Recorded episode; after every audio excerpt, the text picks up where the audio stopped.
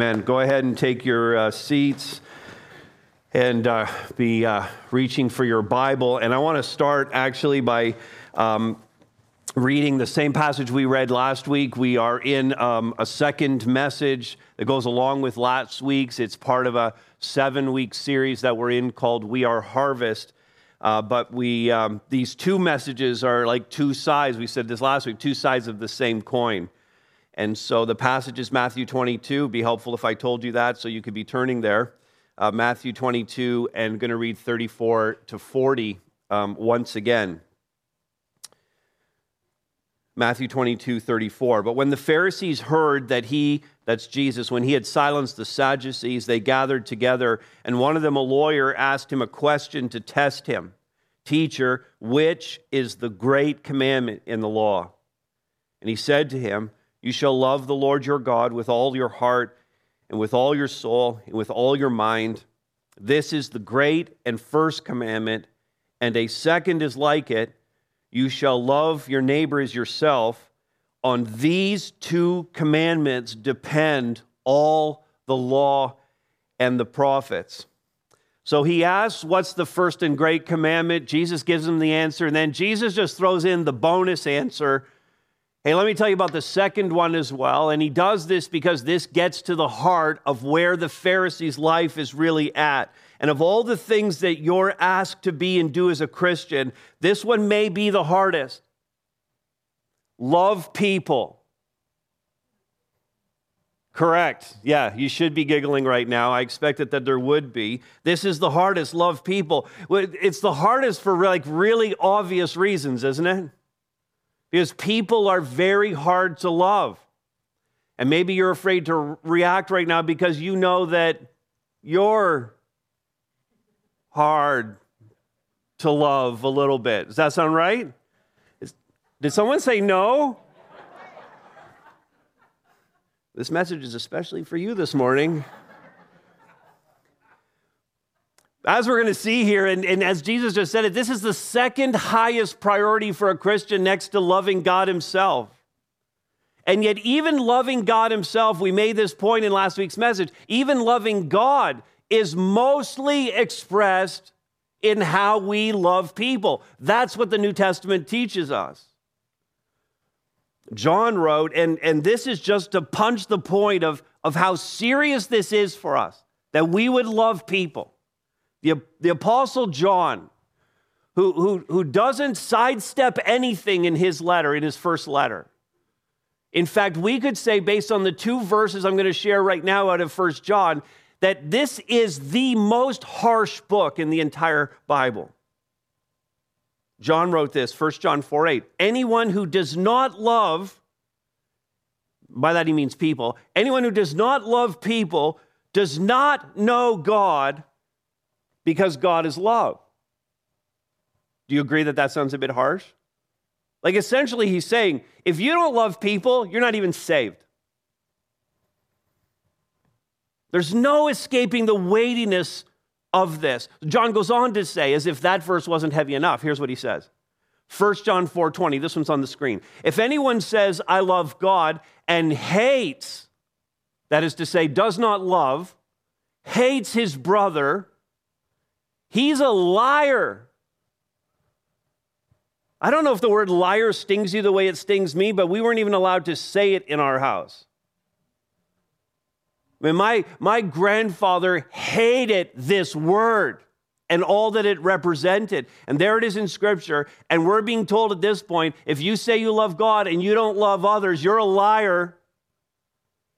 For he who does not love his brother whom he has seen cannot love God whom he has not seen. If you don't love people, you have no claim to be saved. I told you, First John is harsh. But the stakes in this message are so high. It's our very faith in Christ is in question. And so, this phrase, we love people, is a, is a life and death proposition for us as Christians. And therefore, in the context of this series, this is a life and death proposition for us as a church. Because if we don't love people, Once again, shut the doors, move on, let's all get on with our lives. We are harvest, we're saying in this series. We are harvest, and we had better make sure we love people. Amen? We had better make sure we love people. And so let's look at this. We love people, first of all, as we'd like them to love us. That makes sense. Uh, the second commandment, again, verse 39 of what we just read you shall love your neighbors, notice the two words, as yourself. Uh, that is to say, in the way that you already love yourself. Okay? Uh, this is an assumption that Jesus is making again because of always ask the question who's Jesus talking to? What's the context? What, what, what is the original audience hearing when he says the things that he says? Now remember, so when he's answering this question, he's talking to a Pharisee, and the Pharisees, mm, they took care of themselves. They were very concerned with their own well being. And so, by taking care of your needs and prioritizing your well being, Jesus is saying, in the way that you do that, let that be the standard for how you care for others. In fact, by way of illustration, Paul makes this very point in Ephesians chapter 5. Just jot down Ephesians 5:29 in your notes. And he says this in the context of he's talking about marriage, he talks to wives and then he talks to husbands in that letter. And he says this a husband should love his wife as he loves his own flesh. And then he says, because no one ever hated his own flesh, but nourishes and cherishes it. Like the dude's gonna take care of himself. He's gonna make sure he's well fed. We know how men get when they're hungry, okay? He's gonna be well fed. He's gonna be well rested. He's gonna pursue his leisure things. He's going he's to do the things that bring him joy and satisfaction in life. Paul's saying the way you do that, men, you better be loving your wives in the same way. We naturally take care of ourselves.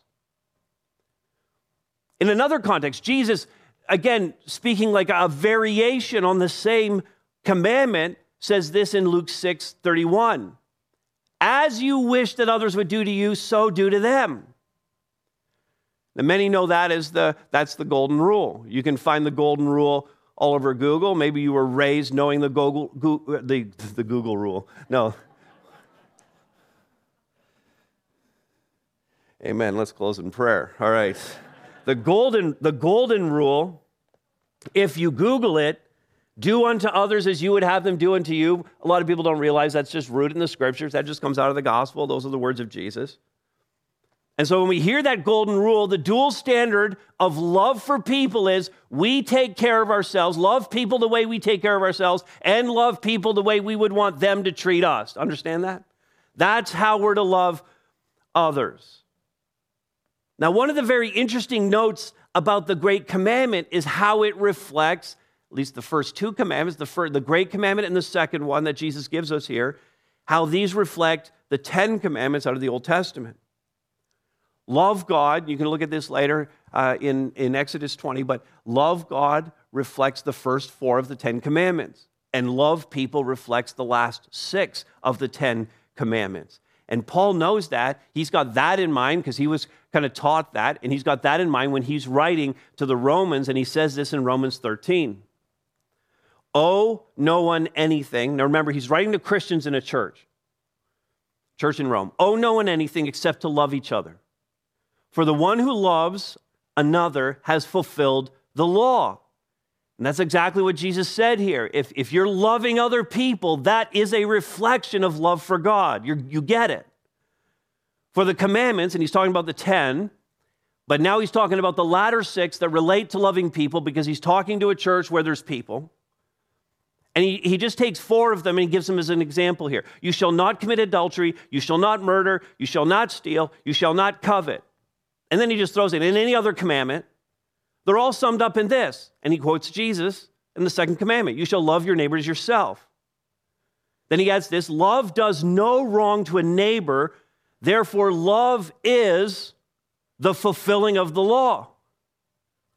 Now, practically speaking, then, Paul's examples, we go through these. We love people, to use his examples, we love people, we love others when we live out a biblical sexual ethic. Don't commit adultery. We love others when we stay within the guardrails of what the scriptures say is acceptable sexually.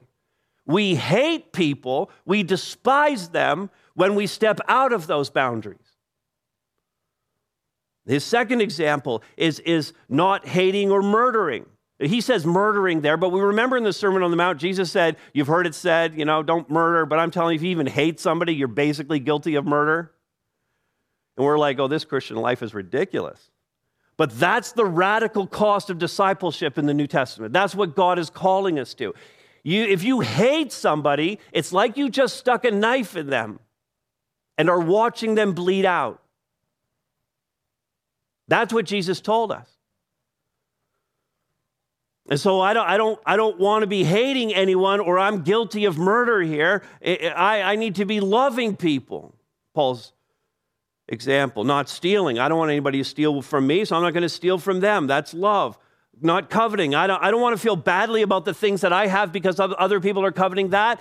Uh, and so I'm, I'm, I'm not going to covet their thing.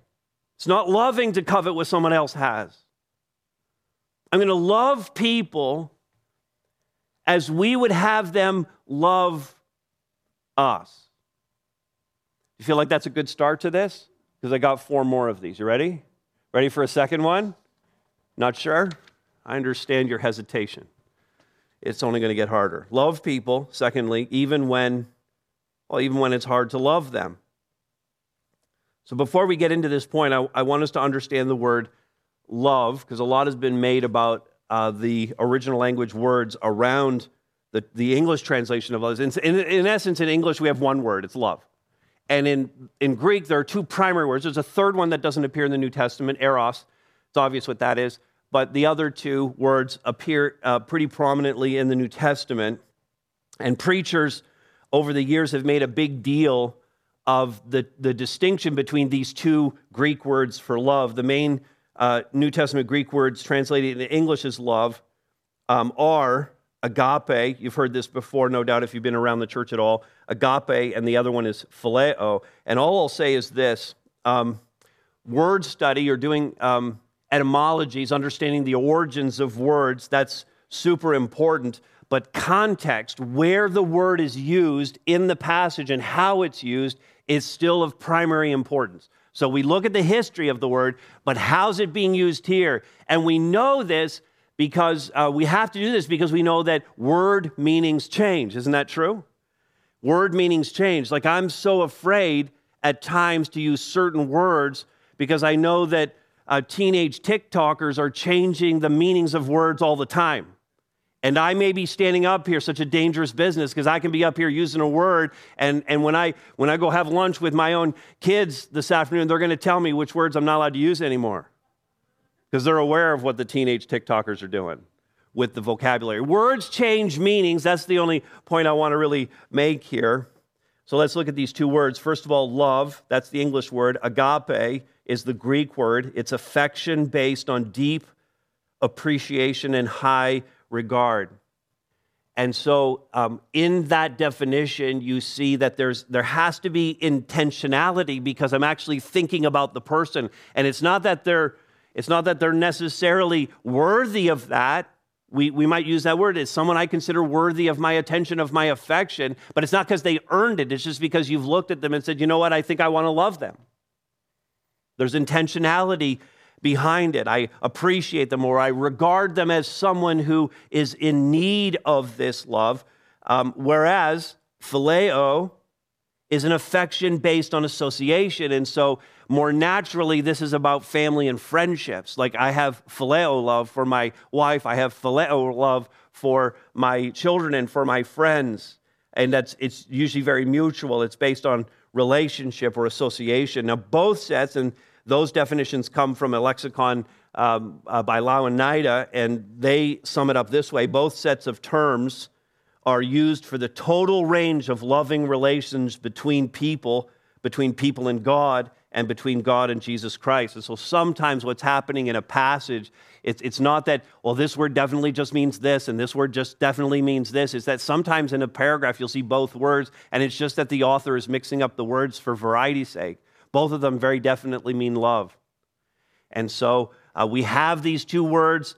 Having said all of that, because I know some of you are so interested in all of that kind of thing, every passage we're looking at today Several of them, all of them refer to agape love, affection based on deep appreciation and high regard with this intentionality uh, built into it. Love of this sort is the only kind of love that's commanded by God. He never commands phileo love because it's based on association and relationship. It's, it's a love that is initiated, initiated willfully on our part as a result of God's injunctions and God's example to us. Now, I've defined the word here because at this point, it's so important that we understand that intentionality is going to be needed to love certain people. That makes sense? We have to love people even when it's hard uh, to love them. And here's Jesus. Here's what he says. This is Luke 6 27. But I say to you who hear, love your, what is the word?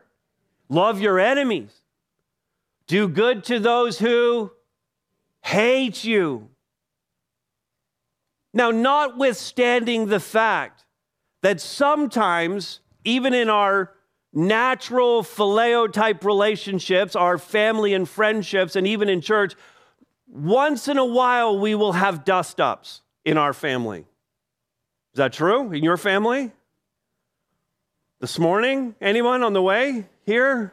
Had a little dust up with your family. Occasionally, we have dust ups with our friends. I've heard in some churches, church people don't get along with each other. I've heard that. I've heard it. So, occasionally, notwithstanding the fact that we occasionally have dust ups in our families and churches and friendships, generally, generally, it is far easier to love people that we like and to love people with whom we have much in common. True? And it's far harder to love anyone else. And Jesus' words here about people we hate and enemies, these are really, this is really provocative. The Pharisee that he was, that he was answering here would have had, the Pharisees classically are described as those that would have had hate for a great many people, and they had a great many enemies. Essentially, Pharisees could be seen to hate or have enemies of anyone else who was not a Pharisee, was not like them, anyone who didn't follow their particular view, their particular view of the world.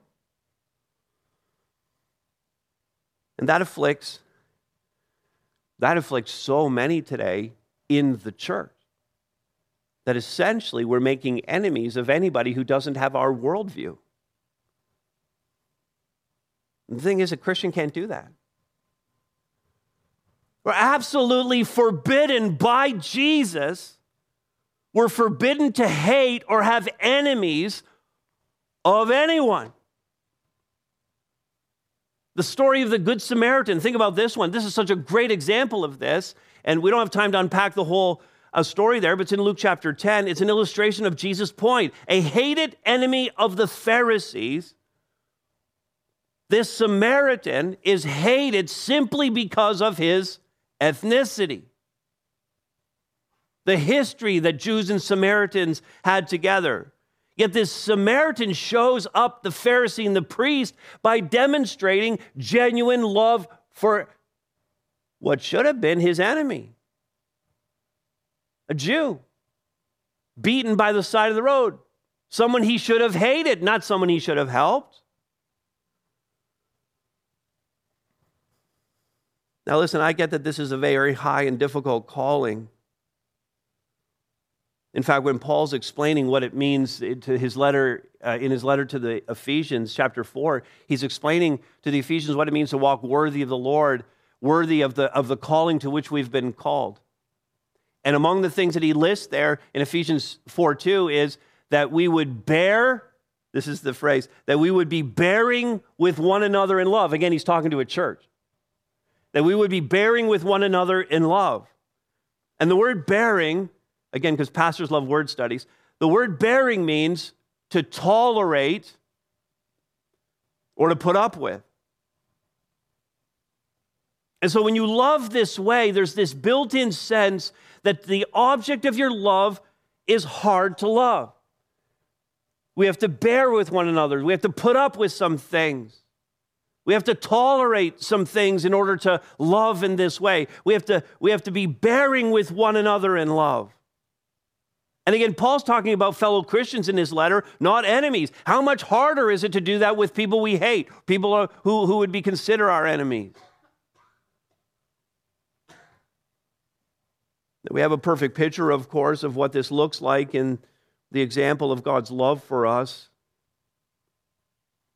We are, in our unregenerate state before salvation, we are uh, sinful, wretched rebels who are hostile to God. Paul describes us in, in, in Romans 5:10, he describes us as the enemies of God. You can think about the nicest unsaved person you know right now, the nicest, most moral, unsaved person you know right now, and they are an enemy of God. Just as all of us who are now saved, who are now friends with God, but we were once enemies of God prior to our salvation. And yet, 1 John 3:16, by this we know love, that he laid down his life for us. We were his enemies. We hated him. We were opposed to his kingdom, and he gave his life for us. We were the ones who were hard to love. And he bore with us So, as a church, then, we are to love all. We have no enemies but one. The evil one himself is our only enemy.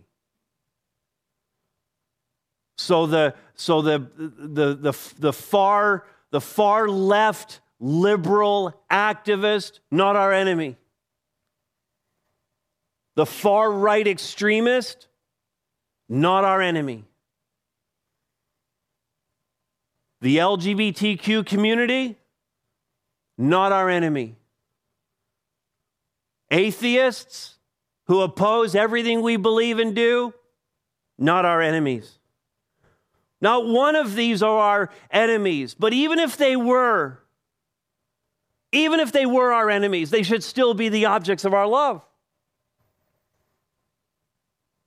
They may be hard to love, but that's exactly the point, isn't it? From God's perspective, we're all hard to love.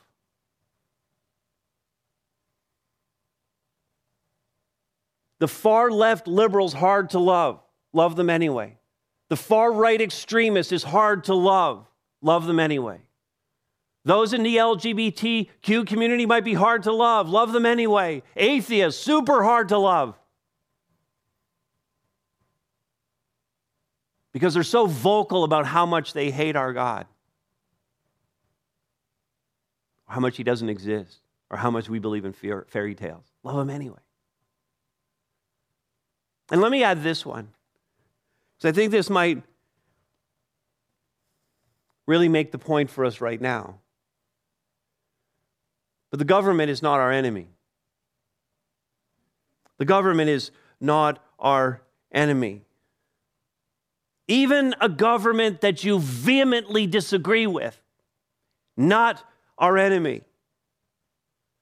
You think about the Apostle Paul, and he had several, as he was carrying out his gospel mission in the world, preaching the gospel and planting churches. Paul had several run ins with government officials as a result of that activity. Never once do we see him disrespecting government. Never once do we see him resisting arrest. Paul was always very respectful. And remember, this was the Roman Empire. He never opposed the law. He appealed within the law on at least three occasions, but he never opposed it. He never protested. And again, that was, that was Rome. And I want to say that too many Christians right now are engaging in political fights, and they're doing so on the basis of errant theology, a misunderstanding of what the Bible has given to us in terms of a mission in this world, and which also does not communicate love your neighbor, does it?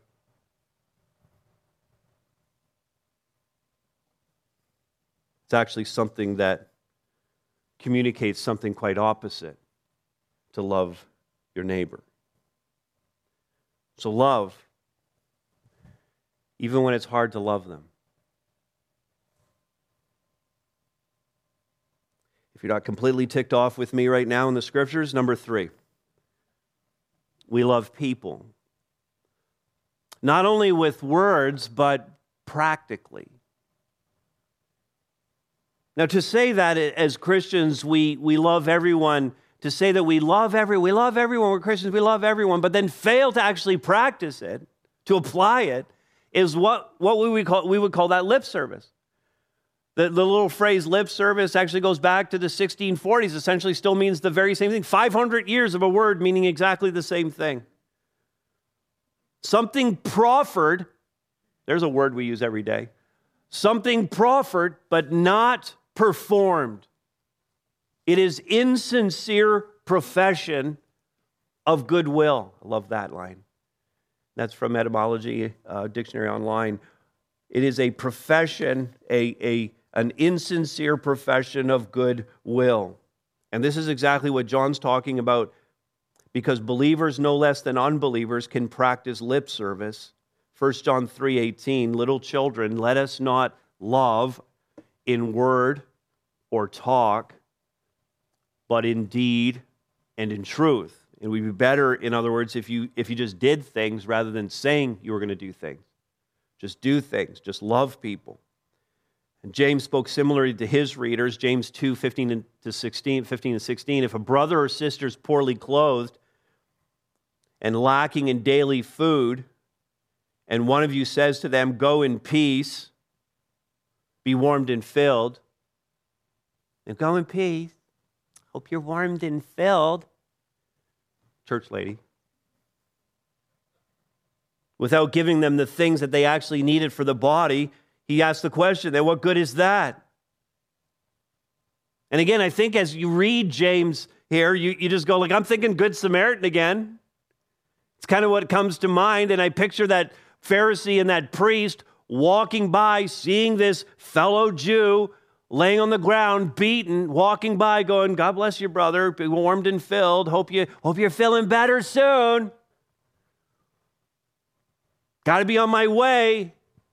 Thinking that the putting the blessing of God on him without doing anything, expressing love, but not doing anything, is sufficient. And of course, it is not. This is important. And, and as a church, I mean, we engage in a number of compassion par- partnerships that we, we hope are hitting the mark to show people in really practical ways that we love them.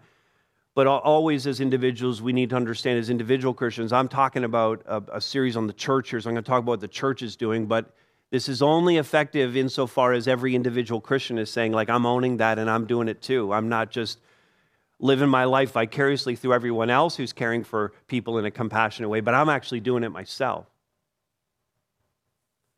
So, our partnerships um, here at the church, and there's a link in your notes to our, our webpage that has these partnerships Envisage Pregnancy Services and Barrie Food Bank and Salvation Army Bayside Mission, uh, Children of Promise Ministries in Nigeria, members of our church. Um, um, founded that and operate that, Prison Fellowship Canada. So we say, you know, one of the ways that we very practically show that we care and that we love, that it's not just lip service, is we send funds. We regularly pray for all of our partners and the work that they're doing uh, in our city and beyond. and we promote the need for volunteers. And many of you, I know, many, many of you are giving of your time to sort groceries or to deliver groceries now since the pandemic. That's become a, a big one for our neighbor at the, at the food bank. These are really important. Many of you are giving counsel, you're caring for. Many of you have, have, have taken training uh, to go into situations to do post prison work with those who are being released from incarceration. Difficult work, hard to love sometimes. But I love how so many of you are engaged in these practical expressions of love. And I would also put down not only the compassion partners, but I would put this down also in the realm of loving others is our efforts to plant churches. These are, this also is a practical expression of love. And what we've done with um, Harvest Bible Fellowship in the past and what we're doing now with Acts 29 and proclaiming the gospel and planting churches is inherently, inherently loving because it's giving people hope who had no hope. It's helping people find the forgiveness of, our, of, of their sins. And then finding joy in being part of the people of God. And so love has to be practical, hands on, uh, direct engagement, not merely lip service. And each of us, again, evaluating very personally am I just saying I love people, or in what way am I actually demonstrating that I love people? A couple more to go. Here's, here's the fourth one. We also love people in ways that cost us something. Now, it can hardly be love if we don't feel the cost of it. Uh, consider the great cost that our God paid to bring about our own uh, salvation. We have to always make sure our um, eyes, eyes are set on what Christ did, the sacrifice that he made for us on the cross. 1 Peter 3:18 says for Christ also suffered. Remember that he suffered to demonstrate his love toward us. The righteous, Jesus the righteous for the unrighteous that he might bring us to God you know, speaking of Jesus now, being put to death in the flesh. Think about what Jesus did for us. It cost Jesus something. We see that actually when he, when he prayed in the garden. You, you see the beginning of the agony as he begins to pray in advance of his crucifixion. The weight of our sin in the garden was, was being placed upon him. And he prayed some very human things. Matthew 26 records that he fell on his face and he prayed, My Father, if it is possible, let this cup pass from me. I'm not sure in my flesh I want to do this. These people are so hard to love. Is this the only way that I can demonstrate my love? Alas, not my will, but yours be done. Jesus prayed. If this is the way I'm going to show love to them, then let's do this. And then on the cross, as he's suffering, that moment just before he passes when he cries out from the cross, My God, my God, why have you forsaken me? Why, Father, have you abandoned me? I know we don't fully understand the Trinity. There's no possible way we could understand the relationship between Father, Son, and Holy Spirit. But what we know in that moment is the Father turned away from the Son.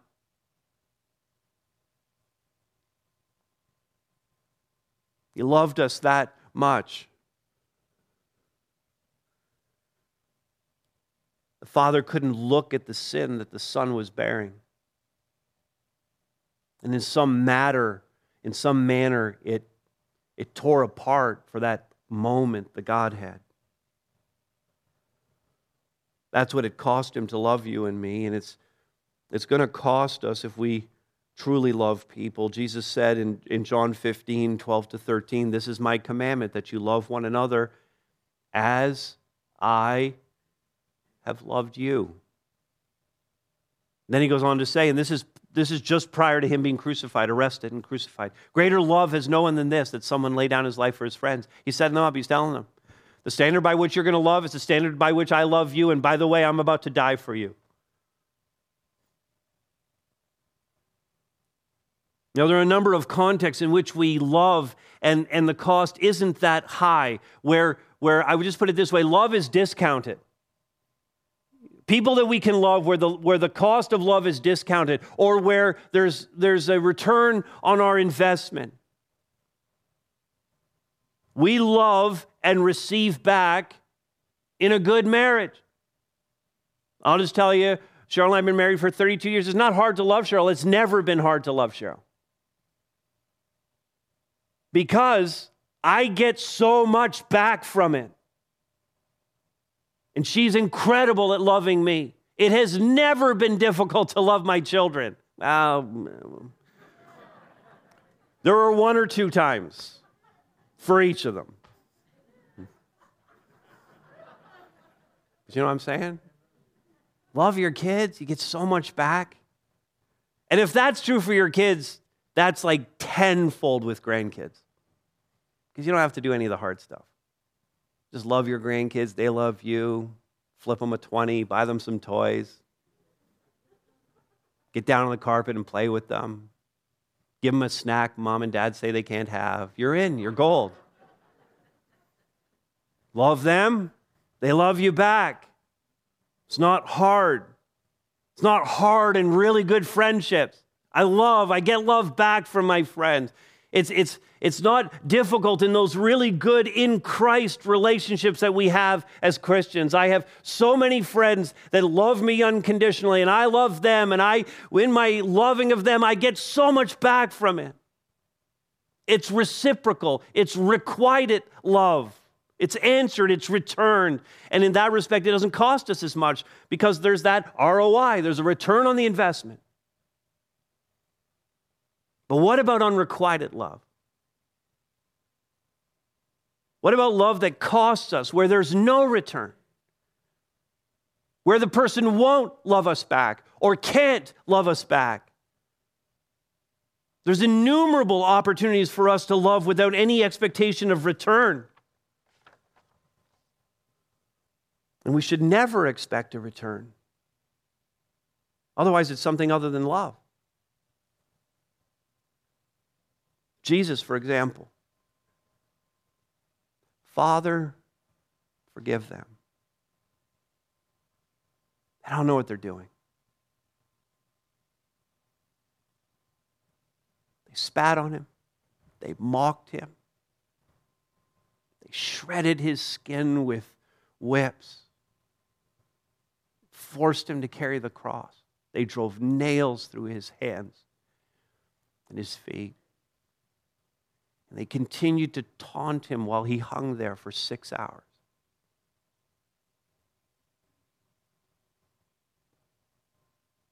Father, forgive them. And show him any love. Even those who had spent time with him, save for John who wouldn't even go to the cross to be there with him. His blood spilling out in love for them.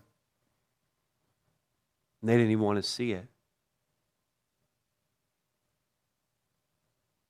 So love has to be costly, sacrificial. Jesus is the ultimate example of that sacrifice. Paul said, speaking of, of Jesus and, and compelling us to live similarly, have this mind in yourselves, which was also in Christ Jesus, Philippians 2. Later in the passage, he says, In humility, count others more significant than yourselves. And really, that's the definition of love, isn't it? That too is a reflection of the second commandment. Count others more significant than yourselves. How are, how are you going to do that? How are we as a church going to do that? You know, a couple of things come to mind, very specific things. A couple of things come to mind for me. The first is this a conversation that Jeannie, our children's ministry director, had with um, our new day camp coordinator, Liz, uh, just this past week about you know, getting more kids from our neighborhood to camp this summer. We've already always run this big day camp, and we it fills up with church kids. Like, for the most part, it fills up with church kids. You all want to have your kids there. It's an incredible week of camp. Hundreds and hundreds of kids here. And now we, the pandemic kind of gave us a pause. We had a year off there. Last year we did a scaled back thing. But now we're thinking really careful. We want to do two weeks of camp. That's going to be costly.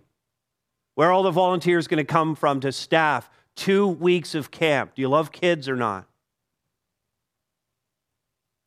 And we need to staff two weeks of camp.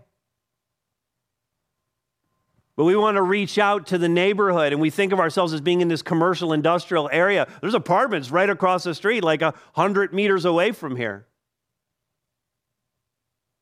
There's neighborhoods around here that are lower income neighborhoods. There's some tough schools within our immediate area here.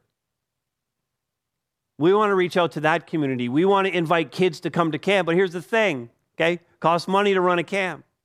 They're not going to have the money to pay the fees. We're going to have to pay that. They're going to need you to pay that. Some of these kids, they don't know how to behave in church. Your kids, they come to Harvest Kids, they come to Awana, they know, they know the warp and woof of this thing. They know how to, how to act in the building. They know how to sit in a classroom, how to listen to a lesson, how to do a craft. They know all these things. These kids. There's a cost to be paid in terms of just emotional energy to bring in people, kids that are not churched kids. Kids are going to come and they wouldn't have had breakfast.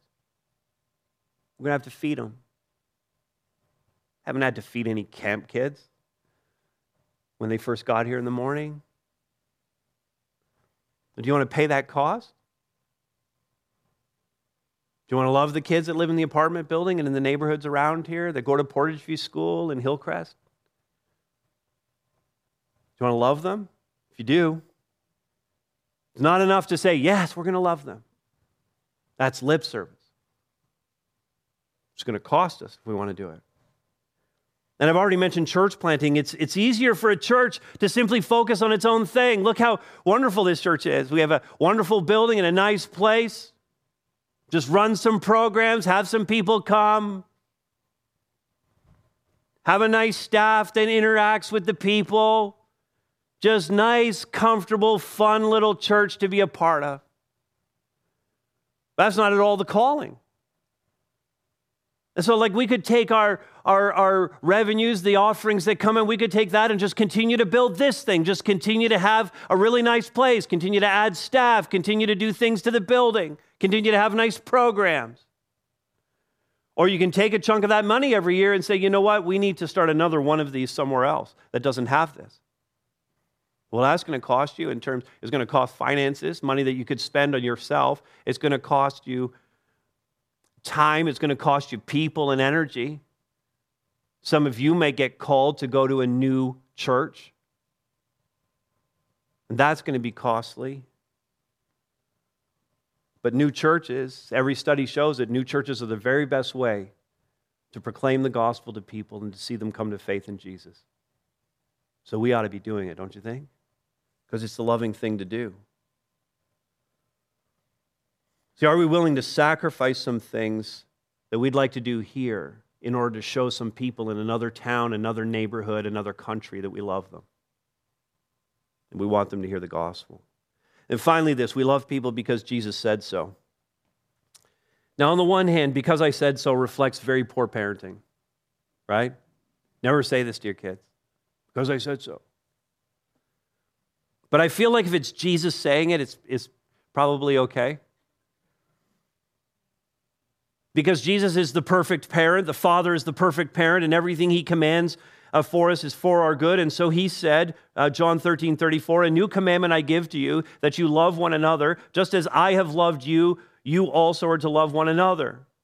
And the, the thing about us as parents saying, because I said so, is that often we're not actually setting a good example for them in that thing. And so we're invoking the authority card to make them, compel them to do the thing that we're not setting a good example in because I said so. Whereas Jesus, we saw, provides a perfect example of how to love people, something he experienced not only as the Son of God, but uh, that he experienced as a full human being. He knows what it is to love at ground level with fellow human beings who make it so hard. And so when he commands it in us, he's doing it from experience. And sometimes when it's especially hard to love, when we simply don't feel like it or want to, then what we fall back on is the command. Okay, I like I know I don't feel like it. I don't like this person at all. They're being very mean to me.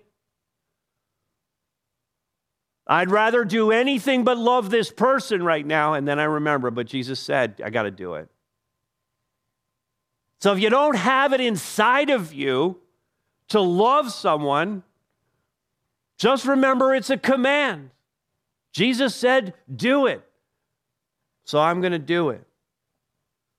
I'm going to I'm going to get my heart aligned with Jesus' heart as best I can. You know, when, when he saw the crowds, he had compassion on them because, because they were harassed, because they were helpless. They were like a sheep without a shepherd. That's the compassion part. And sometimes we feel that, and sometimes we don't, and we don't want to love somebody. And for those moments, we have the command. Let's strive to have his heart of compassion. But if not, we have his command. All right, that's all I had to say. It's not much, right? Pretty light little devotional here this morning. Comes back to this 1 John 4 8. Let me just edit it a little bit. Any church that does not love people does not know God. Any church that does not love people does not know God because God is love. Harvest desire and aspiration is to love people. Sometimes we get it right and sometimes we don't, but we're striving to live out the second commandment as best we can. And to the extent that you and I, as individual believers, love people, then I believe that that's going to be true of our church. Amen? Amen. Let me pray for us.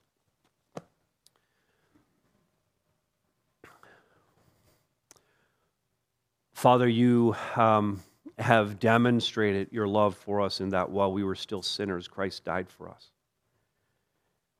Father, I would just so want all of us to be meditating so deeply this week on that truth, that understanding of how much you love us. And so, God, um, convict us by your Holy Spirit, convince us of the things that we've heard here today. Change us, Father, in those parts of our lives that need to be changed in, in attitudes and actions and beliefs. Father, whatever needs to be aligned with you, Father, align it. And God, give us very real opportunities this week to love others, to love people as you have loved us. And we pray this in Jesus' name. Amen. Amen.